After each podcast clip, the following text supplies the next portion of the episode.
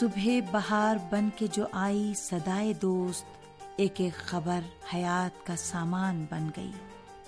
جام جم، پیشکش radio Tehran.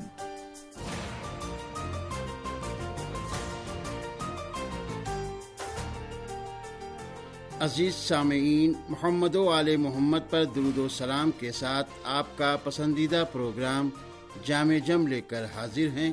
حسین اختر کا سلام قبول کیجیے پیغمبر اسلام صلی اللہ علیہ وآلہ وسلم فرماتے ہیں، جو شخص کسی کے ناشائستہ عمل کو ظاہر اور نشر کرے، وہ ایسا ہی ہے کہ جیسے خود اس نے وہ عمل انجام دیا ہے۔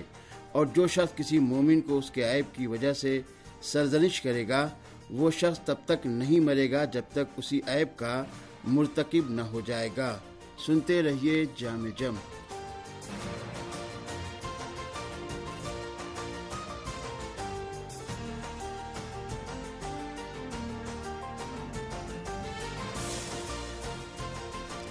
نیک و بد اعمال بعض اوقات خوشی و غم یا توفیق اور سلب توفیق جیسے امور اسی دنیا میں مؤثر ہوتے ہیں۔ چنانچہ دوسروں کا احسان خاص کر ماں باپ اور رشتہ داروں کا احسان عمر کے طولانی ہونے اور آفات و بلیات سے دور ہونے کا سبب ہے۔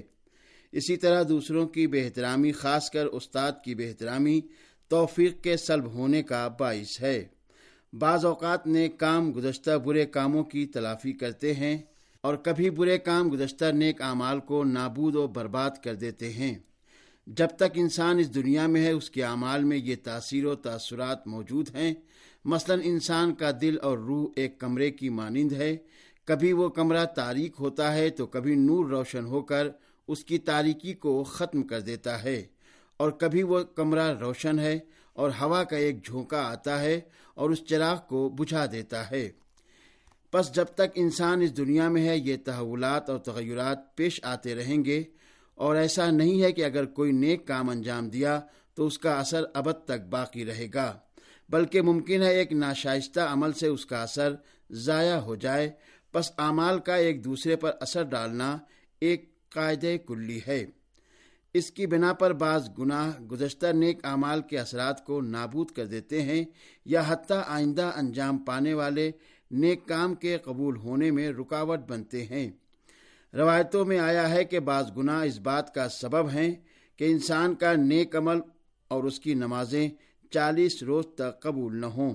مثال کے طور پر جو شخص کسی مسلمان مرد یا عورت کی غیبت کرے تو چالیس شبانہ روز خدا وند عالم اس کی نماز اور روزے کو قبول نہیں کرتا ہے، مگر جس کی غیبت کی ہو وہ اسے معاف کر دے۔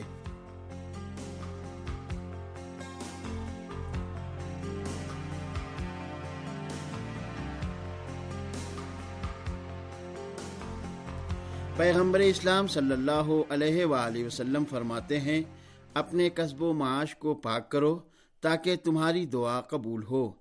بے شک انسان جب لقمہ حرام کھاتا ہے تو چالیس دن تک اس کی دعا قبول نہیں ہوتی ہے۔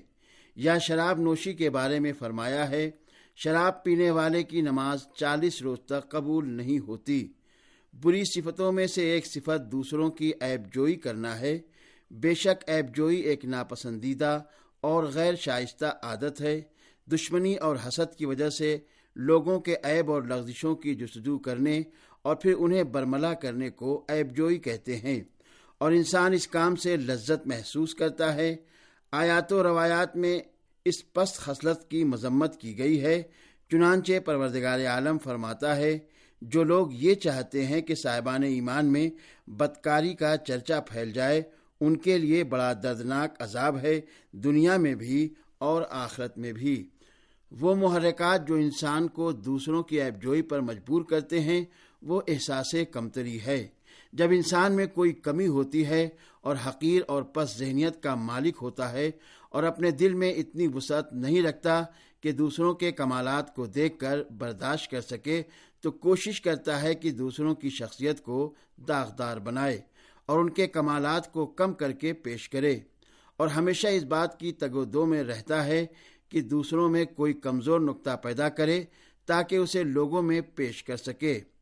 جب بھی کسی کی بات چھڑتی ہے، بجائے اس کے کہ اس کی زندگی کے مثبت نکات بیان کرے، اس کے عیب بیان کرتا ہے۔ معاشرے میں دو طرح کے افراد ہوتے ہیں۔ ایک وہ لوگ ہیں کہ جب ان کے سامنے کسی مومن کا نام لیا جاتا ہے، تو اسلامی آداب و تقوا کی بنا پر کوشش کرتے ہیں کہ اس کے اچھے اور پسندیدہ صفات کو بیان کریں۔ جبکہ اس کے مقابلے میں کچھ افراد اپنے ایمان کی کمزوری، حسد اور احساس کمتری کی بنا پر اس کے کمزور اور منفی نکات، اس کی لغزشوں اور کوتاہیوں کو بیان کرتے ہیں۔ یہاں تک کہ کبھی حد سے بڑھ جاتے ہیں اور مشکوک و مشتبہ امور کی اس شخص کی طرف نسبت دے کر اسے یقین کی صورت میں پیش کرتے ہیں۔ اور بعض اوقات تہمت لگانے سے بھی فروگزاش نہیں کرتے، جبکہ مومن کا سرمایہ صرف اس کا ایمان ہوتا ہے اور اس کی پوری توجہ خدا پر ہوتی ہے۔ وہ نہ لوگوں کے احترام کرنے پر خوش ہوتا ہے اور نہ ہی ان کی طرف سے بے احترامی پر رنجیدہ ہوتا ہے۔ اور سامعین، اب پیش ہے ایک سامع کا خط۔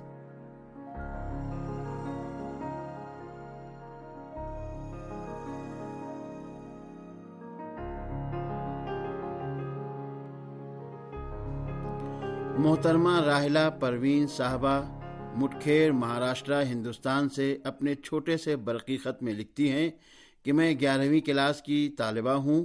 آپ کے پروگرام بہت ہی عمدہ ہیں، خاص کر دین و زندگی اور جامع جم۔ بہت معلوماتی پروگرام ہیں، جس سے ہمیں فائدہ پہنچ رہا ہے۔ اسلام سیاست سب کچھ پروگراموں میں موجود ہے۔ میں ایک ہفتے سے پروگرام سن رہی ہوں اور ہمیشہ پابندی سے سنتی رہوں گی۔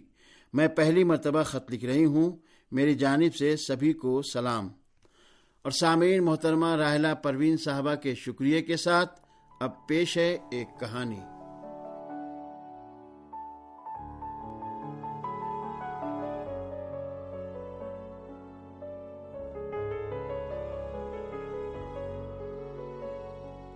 حضرت رسول کریم صلی اللہ علیہ وآلہ وسلم چند اصحاب کے ساتھ سفر پر روانہ ہوئے۔ راستے میں ایک چشمے پر قیام کیا تو اصحاب نے چاہا کہ بکرے کو ذبح کر کے کھانا تیار کریں۔ ایک صحابی نے کہا، میں بکرے ذبح کروں گا۔ دوسرے نے کہا، میں کھال اتاروں گا۔ رسول کریم نے فرمایا، میں لکڑیاں اکٹھے کر کے لاؤں گا۔ صحابہ نے عرض کی، یا رسول اللہ، آپ کے خادم موجود ہیں، آپ ہرگز تکلیف نہ کریں۔ آپ نے فرمایا، میں ساتھیوں پر بوجھ بننا پسند نہیں کرتا۔ میں اپنے ہاتھ سے کام کر کے خوراک کھانا چاہتا ہوں۔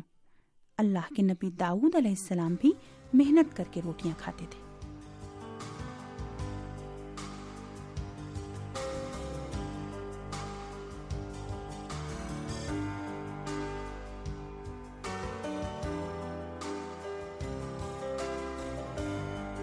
سامعین، اسی کے ساتھ پروگرام جامع جم اپنے اختتام کو پہنچا۔ اجازت دیجیے خدا حافظ۔